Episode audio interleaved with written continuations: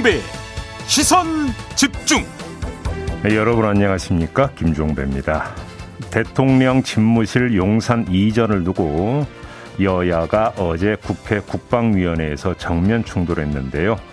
자, 오늘 2부에서 여야 국방위원인 더불어민주당 김병주 의원, 국민의힘 성일종 의원 간의 토론 진행하겠습니다.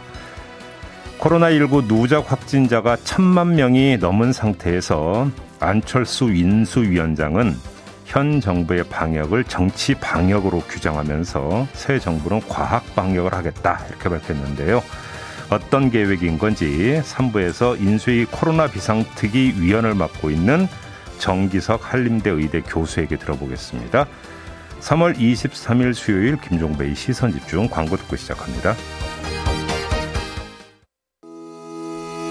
시선 집중은 촌철님들의 다양한 목소리를 기다립니다. 짧은 건 50원, 긴 건 100원인 문자 메시지 샵 8001번, 스마트 라디오 미니와 유튜브 라이브로도 시선 집중과 함께 하실 수 있습니다.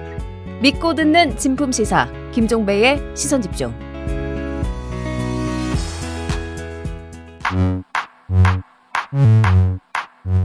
뉴욕에 뉴욕 타임즈가 있다면 시선 집중에는 JB타임즈가 있다 촌철살인 뉴스 총정리 JB타임즈 네, 더마카와 함께 시선 집중의 문을 열겠습니다. 어서 오세요. 네, 안녕하세요. 더마카입니다. 오늘도 삐딱선 정신에 입각해서 주요 뉴스 챙겨 드릴 텐데요. 그 전에 저희가 이번 주부터 시선 집중 유튜브 연장 방송을 세 단장을 하고 요일별 코너를 선보이고 있지 않습니까? 예.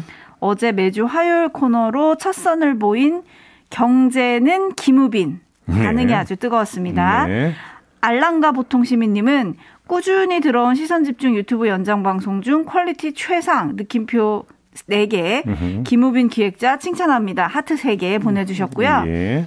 쉐먼팡님은 좋은 내용이라 머리가 살찌는 느낌입니다. 어, 이거 표현 좋은데요. 머리가 살찐다. 뇌가 어. 살찌는 느낌이라는 네. 거죠. 네. 그리고 스토너님은 와 오늘 내용 정말 좋네요. 음. 현 상황을 파악하는데 도움이 많이 되었고 유튜브로만 보기 아깝습니다. 라디오에서도 나오면 더 좋을 것 같아요.라는 네. 네. 댓글 남겨주셨고요. 다크님은 경제는 김우빈, 이조합 적극 찬성합니다. 네. 모처럼 피로감이 느껴지지 않는 1분도 버릴 것이 없는 유익했던 토론이었습니다. 네. 라고 등등등 정말 많은 분들이 칭찬을 해주셨는데요. 음. 감사하고요. 제가 김우빈, 김우빈 하니까 배우 김우빈이 나왔나 생각하실 분들도 계실 것 같지만 이 코너는 배우 김우빈 씨와는 전혀, 네버, 아무 상관이 없습니다. 뭘 그렇게 특별히 강조해요. 네, 강조해드려야죠. 경제 좀 아는 남자 명지대 우석진 교수 그리고 홍기빈 글로벌 정치경제연구소 소장 음. 그리고 제이비가 함께해서 이름 한 글자씩 따서 경제는 김우빈 매주 화요일 오전 8시 30분 유튜브 연장 방송에서 함께 하실 수 있으니까요. 본방 사수 많이 많이 해 주시고 놓치신 분들은 다시 듣기로 함께 해 주시면 좋겠습니다. 그냥 충무로에 그 배우 김우빈 씨가 있다면 유튜브에는 경제 기무빈이 있다 이렇게 생각하시면 되겠습니다. 네, 이 네이밍을 굉장히 만족하셨죠 제이비께서. 네, 작가 몇몇은 반대했지만 네. 아무튼 뭐 많이들 좋아해 주시니까 감사하고요. 음, 야, 뭐 내용이 중요하죠 뭐. 네, 그렇죠. 배우 김우빈 씨를 만나고 싶긴 합니다. 네, 어쨌든 경제는 김우빈 매주 화요일에 함께하실 수 있습니다. 함께해 주세요. 예. 자, 뉴스와 분석이 함께하는 제이비타임즈 오늘 주목할 뉴스들 챙겨드리겠습니다. 첫 번째 뉴스 오디오로 먼저 만나보시죠. 인수위원회 간사단 회의를 처음 주재한 윤석열 당선인은 과학적인 방역체계 구축을 강조하면서 자영업자와 소상공인 지원을 위한 2차 추경안 추진을 공식화했습니다. 좀 빠르면은 현 정부에다가 그 추경 요청을 할 수도 있고 뭐 안 들어주면은 정부가 출범하면서 바로 준비된 추경안을 저희가 윤 당선인은 소상공인 자영업자들이 중산층에서 떨어지지 않도록 선제적으로 도와야 한다며 자신이 공약했던 50조 원 손실보상 추경을 꼼꼼히 챙겨달라고 인수위에 주문했습니다. 안철수 인수위원장이 이끄는 코로나 비상대응특위도 소상공인 자영업자의 대출 만기 연장과 상환 유예를 금융권에 요청하겠다며 보조를 마쳤습니다. 다만 안 위원장은 50조 원 공약보단 구체적인 손실 규모 추산이 먼저라면서 땜질식 추경보단 자신이 후보 시절 공약했던 특별 회계가 나을 수 있다며 함께 검토하겠다고 밝혔습니다.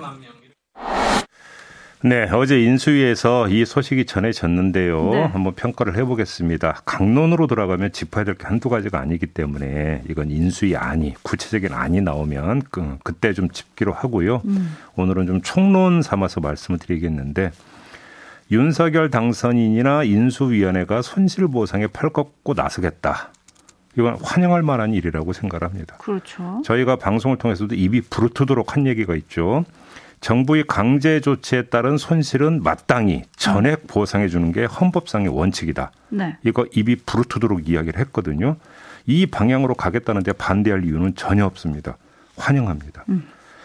자, 일단 이 점을 먼저 말씀을 드리고 이 지점에서 관전 포인트 하나 뽑겠는데요. 근데 정말 실현될 수 있겠느냐? 이것도 현실 문제 아니겠습니까? 네. 아, 익히 보아온 대로 추경안 편성권은 기획재정부가 쥐고 있습니다. 음. 민주당이 번번이 기재부의 벽, 홍남기의 벽에 가로막혀서 찔끔 보상, 찔끔 지원에 그쳐오지 않았습니까? 그런데 자 윤석열 당선인 말대로 새 정부 출범 전에 추경을 추진한다면 그 기재부, 그 홍남기 부총리는 추경 편성안을 짜야 됩니다. 짜야죠. 그렇죠? 자, 과연 이때도 찔끔 편성하고 배째라 이렇게 나올지 아니면 바람보다 먼저 누울지 음. 아주 그 재밌는 관전 포인트 아니겠습니까? 배째라 나올지 아니면 바람보다 먼저 누울지 예. 관전 포인트를 짚어주셨는데 예. 한마디로 역시 키는 이번에도 기재부가 쥐고 있다. 기재부가 어떻게 나올지 포인트다 이 말씀이신데 음. 일단 민주당은 4월 추경의 필요성에 공감을 했거든요. 예. 그래서 더더욱 기재부의 입장이 궁금한데 음, 이은하님 기재부 이번에는 제깍할 것 같습니다. 이런 의견 보내주셨고 네. 데이지님은 드디어 민생에 신경을 쓰시는 겁니까? 음. 기대할게요. 이런 의견 보내주셨는데 네. 9382님 현 정부든 다음 정부든 제발 시원시원하게 지원해주는 모습 좀 보여주세요. 라는 의견 있고요. 예. 반면에 김먹고님은 바람보다 먼저 눕는다에 한 표 네. 보내주셨네요. 글쎄요. 그렇게 할점좀 지켜봐야 되는 문제인데요. 네. 현 정부에서 일단 그 추경을 그 과연 할 수, 편성을 할 수 있을지부터 그좀 체크가 돼야 되는데 하룻밤 새면 추경안이 짜여지는 거 아니거든요. 음, 그러면 그렇죠. 기재부 입장에서는 하루 이틀 미루고 미루면서 그냥 현 정부 임기가 끝난과 동시에 부총리님도 임기가 끝나는 것을 바라지 않을까. 아하. 저는 이 생각도 한번 해보게 되는데요.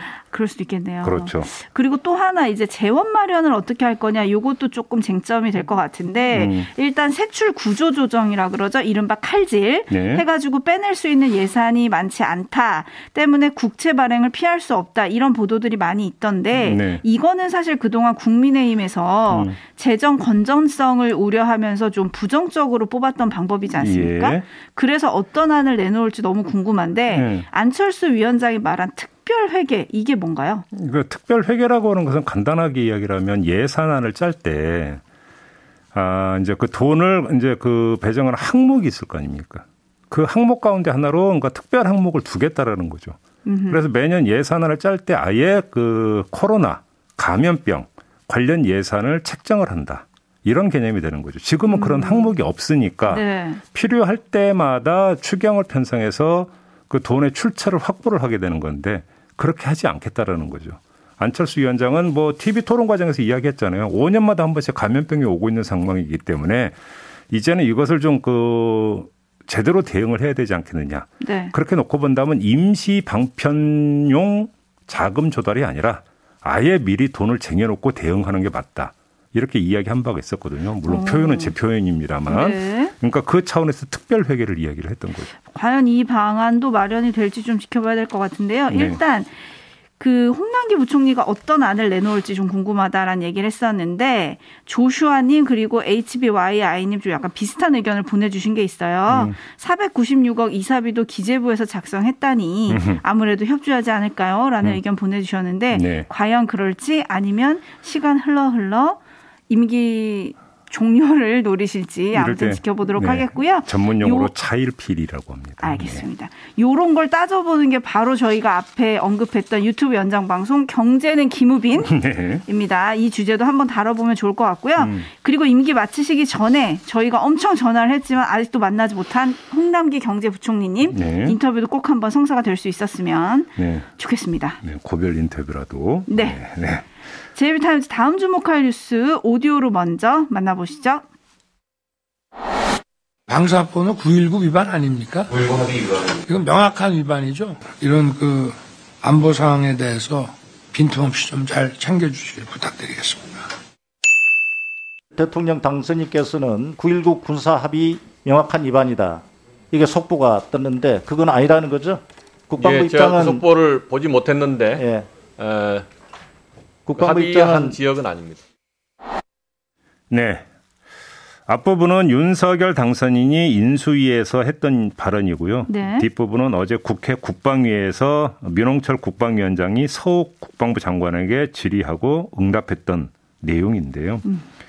서욱 장관이 그렇게 얘기하잖아요. 합의한 지역은 아닙니다. 네. 이렇게 이야기를 하면서 9.19 군사합의 위반은 아니다 이렇게 대답을 했는데 좀 정리 좀 할게요. 네. 자, 우선 점검할 게 윤석열 당선인 말대로 9.19 군사합의 위반이냐 아니냐. 이, 일단 이것부터 갈라야 되지 않겠습니까? 따져봐야죠. 네. 그러니까 서욱 국방장관은 합의한 지역이 아니라고 했는데 이게 무슨 이야기냐면 9.19 합의에 따르면 사격 금지 구역인 해상 완충 구역이 있어요. 네. 근데 그 이북 에서 발사를 했다라는 겁니다. 그거보다 북쪽에서 발사했다. 그렇죠. 그렇기 때문에 9.19 군사비 위반이 아니라는 거고요. 네. 서욱 장관이 이렇게 어제 국방위에서 이야기를 하니까 김은혜 인수위 대변인이 북한의 방사포 발사 장소와 낙하 지점이 명확하지도 않은 상태에서 방사포 발사가 9.19 합의 위반이 아니라고 단정하는 것은 북한 감싸기로 볼 수밖에 없다.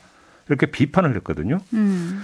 자, 이러면 확인이 필요한 두 항목이 도출이 됩니다. 첫째, 서욱 장관은 단정적으로 해상 완충구역 이북이라고 말을 했는데 네. 김은혜 그 대변인 말대로 정말 모르고 이런 발언을 한 건지 아니면 구체적인 근거를 가지고 다만 그 국방위 공개된 회의에서 이야기 뭐해서 이 정도로 표현을 한 건지 이게 점검이 돼야 되는 거고요. 네. 거꾸로 그럼 인수위는 북한의 발사 장소를 명확히 알고 명확한 위반이다. 이렇게 규정을 한 건지 이것도 검증이 돼야 되는 거 아니겠습니까? 해야죠. 그거에 따라서 이건 뭐 사실 여부가 달라지는 것이니까요. 이걸 일단 먼저 말씀을 드리고 각을 완전히 틀어서 다른 포인트 하나를 말씀을 드리면 윤석열 당선인의 저 발언이 왜 나왔을까? 그 배경인데요. 엄밀히 말하면 어, 북한이 서해상 20일에 이걸 발사를 했거든요. 이걸 네. 다뤄야 하는 주체는 당선인도 인수위도 아닌 현 정부입니다. 음. 윤석열 당선인은 빈틈없이 챙겨달라고 했는데 인수위가 챙길 수 있는 방법은 정부와 정보를 공유하는 것이죠. 따라서 인수위의 독자적인 실행 여지가 없습니다. 그런데 저런 이야기를 했단 말이죠. 그러면 다른 배경이 있다고 봐야 되는 것 아니냐 이렇게 봐야 되는 건데 그게 뭐냐? 배경. 누구나 생각할 수 있는 문제가 있죠. 대통령 집무실 이전 논란이 안보 공백 논란으로 번진 상황 아니겠습니까? 네. 이런 상황을 고려한 전략적 발언으로 해석할 여지도 있다. 음. 무슨 얘기냐면 안보 공백은 그냥 당선인이 안보를 최우선으로 지금 챙기고 있다라고 하는 그런 메시지를 발신하는 자원. 음. 이렇게 이해할 수도 있는 거 아니냐라는 것이죠. 네, 그리고 북한의 도발을 도발이라 부르지 못하는 정부라면서 현 정부를 비판하는 메시지도 함께 갖고 있는 거겠죠. 네. 그런데 앞서 제이비가 전해준 윤석열 당선인 입장을 보면 오전 회의에서 9.19 군사합의 위반이다라고 말했다가 네. 서욱 장관이 아니다라고 한 후에 당선인 대변인을 통해서 새로운 입장을 또 내는데 음. 9.19 군사합의 정신에 명백히 위배된다라고 약간 미세 조정을 합니다. 네. 이건 어떻게 봐야 돼요? 이렇게 말씀을 드리겠습니다. 정신은 해석의 영역이지 사실의 영역은 아니죠. 어허. 제가 조금 전에 이제 그 점검해야 됐다고 한 것은 뭡니까? 사실의 영역이었죠. 네. 이거는 시시비비를 얼마든지 가릴 수 있죠. 누구 말이 맞는지. 그렇죠. 정답을 찾아낼 수 있는 거죠. 네. 하지만 정신으로 돌아가 버리면 어떻게 되겠습니까? 이건 검증의 영역이 아니라 주장의 영역이 되어버려요. 그 차원으로 이해를 해야 되는 거 아니겠습니까? 약간 미세조정한 거는 맞죠? 그러니까요. 네. 네. 그리고 이게 어쨌든 그 용산 국방부 청사로 대통령 집무실을 이전하는 문제랑 연계가 될 수밖에 없기 때문에 촌철님들은 그 부분에 지금 의견들을 많이 주고 계신데요. 네. 김종인님. 안보를 챙기라면서 방을 빼버리는 윤 당선인 음. 차키 뺏으면서 차 몰라는 거 아닙니까? 음. 라는 의견. 서승환님 합의를 비난했던 게 누군데요? 선제 타격 발언이 안보에 더 문제이지 않을까요? 라는 의견 보내주셨지만 반면에 김중목님은 북한이 공격용 미사일을 펑펑 쏴대도 위반 아니라는 사람들이 무슨 안보 공백 타령입니까? 아, 그러니까 여기서 우리가 분명히 의견. 갈라야 되는 게요. 9.19 군사합의 위반이냐 아니냐와 북한이 도발을 했느냐 아니냐는 차원이 다른 이야기인 거죠. 그렇죠? 네. 그러니까 9.19 합의 위반이냐 아니냐는 합의에 따라서 여기서부터 여기까지는 포격을 못한다라고 하는 명시적인 조항이 있는 거죠. 네, 구역도 그, 정해져 있고 그걸 가지고 따지는 거고 어제 서욱 장관의 발언도 그 차원에서 했던 이야기 네. 아니겠습니까? 그럼에도 불구하고 방사 방사포로 추정되는 발사체를 쐈다라고 하는 것은 긴장을 강화시키는 것이기 때문에 도발이라고 볼 수 있는 부분이 있죠. 이건 갈라서 봐야 되는 부분이 있는데 이걸 섞어버리면 안 된다는 것이죠. 네. 그리고 또 문재인 대통령도 어제 국무회의에서 발언을 또 한 게 있습니다. 국가 음. 안보와 경제를 빈틈없이 공백 없이 끝까지 챙기겠다라고 네. 얘기를 했는데요. 여기 또 대비돼서 많이 보도가 됐었고 음. 청와대 이전 TF 팀장이죠. 윤환홍 국민의힘 의원은 한 방송에서 이렇게 얘기를 했더라고요. 문재인 대통령이 용산 이전을 반대하는 것은 공약을 지키지 못한 데 따른 부담 때문이다. 그리고 곧 있을 지방선거도 고려한 거 아니냐라고 얘기를 했는데 한마디로 정치적 반대를 했다는 것 같아요. 글쎄요. 제가 볼 때는 뭐그 이것도 해석의 영역이죠. 또 해석의 영역. 해석의 네. 영역이기 때문에 뭐 옳다 그러다가 얼마나 이제 그 갈 수 오히려 평행선으로 가지 않을까 싶은 생각이 좀 드는데 문제는 실무적 판단이 오히려 더 컸던 거 아닙니까? 음. 그렇게 되어버리면 안보 공백이 발생한다. 이런저런 기술적인 문제 때문에 여건의 문제 때문에 이 판단 아니었습니까? 네, 아무튼 그것은 뭐 이제 각자의 판단에 맡기도록 하겠습니다. 알겠습니다. 그리고 윤석열 당선인 측은 난관을 이유로 꼭 해야 할 개혁을 우회하진 않겠다라는 음. 발언을 또 했다고 해서 합의 여지가 남아 있냐 이것도 좀 따져봐야 제가 되고. 제가 볼 때는 거의 없는 것 같은데요. 아 그렇군요. 예. 그리고 또 집무실 이전이 안보 공백을 부르는 거냐 아니냐 뭐 야당은 지금 가짜 뉴스라고 하니까요. 여러 가지 또 살펴봐야 될 게 있는데 어제 국회에서 국방부 관련 국방부 장관이 나와서 현안보고를 했잖아요. 예. 공방이 아주 뜨거웠는데 장소를 국회가 아닌 상암동 MBC 요 스튜디오로 옮겨서 리턴 매치 2라운드를 좀 겨뤄보려고 합니다. 누구 말이 맞는지 여야 국방위원들과 잠시 후 2부에서 들으시고 판단하시기 바라겠습니다. 네. 뉴스와 분석이 함께하는 JB타임즈 함께하고 계시고요. 다음 주목할 뉴스는 어떤 건가요? 헬마우스가 지난주에 B컷 뉴스에서 포켓몬빵 열풍이 불면서 품귀 대란이 발생하고 있다고 전해드린 바 있지 않습니까? 네. 그 후속이 될 수 있을 것 같은데요. 한 편의점주가 이 빵을 안 팔겠다고 선언을 하고 나섰습니다. 어. 사연이 있었는데 밤 9시 30분쯤에 물류차가 도착을 해서 박스를 데리고 있었다고 합니다. 네. 근데 갑자기 한 손님이 포켓몬 빵을 그 찾겠다고 하면서 마구잡이로 막 박스를 뒤지더래요. 어? 자기 마음대로. 어허. 그래서 그거 아직 건드리시면 안 된다 이렇게 한마디 했더니 이 손님이 아 왜 이렇게 싸가지가 없냐면서 욕을 하더래요. 편의점주한테. 어? 아이쿠. 그래서 편의점주가 상처를 받았다고 해야 될까요? 열 받았다고 해야 될까요? 열을 받았겠죠. 아무튼 하루에 포켓몬빵을 두 개 받는데 아, 두 개요? 그렇게 욕을 먹느니 차라리 안 팔겠다. 이렇게 선언을 했고요. 하루에 10개 이상 공급되는 날 판매를 시작하겠다. 이렇게 선언을 했습니다. 아유. 전 포켓몬 세대가 아니기 때문에 솔직히 좀 잘 안 와닿거든요. 솔직히 뭐 고백하건데. 아 이렇게까지 사야 될 빵이냐 이건 아, 그러니까요. 말씀이신 거죠? 근데 아무튼 그건 알아요. 이 포켓몬에 엄청나게 많은 캐릭터가 등장한다는 거 저도 알거든요. 그래서 그러니까 궁금한 게 하나 있는데 이런 진상 손님 있잖아요. 네. 이런 진상 손님에게 딱인 아주 징치를 해줄 수 있는 그런 캐릭터는 없습니까 포켓몬에? 저도 잘 몰라서 들어오기 전에 제작진들한테 물어봤는데요. 네. 피카츄가 전기로 쏴주면 된대요. 아 그래요? 역시 네. 피카츄가 최고인가요? 어, 예. 자, 빵꾸쟁이님이 처제가 편의점을 합니다. 음. 하루에 두 개 들어오는 거 맞고요. 네. 그 전부터 들어오는 손님들이 엄청나다고 합니다. 네. 라고 해 주셨는데요. 진짜 열풍은 열풍인가 봐요. 근데 그래도 그렇지 이렇게 진상을 부리시면 안 되죠. 그 헬마우스에 견뎌볼 때 그러니까 포켓몬 세대가 지금 이제 그 40대 언저리 이쯤 되는 분들인 거죠?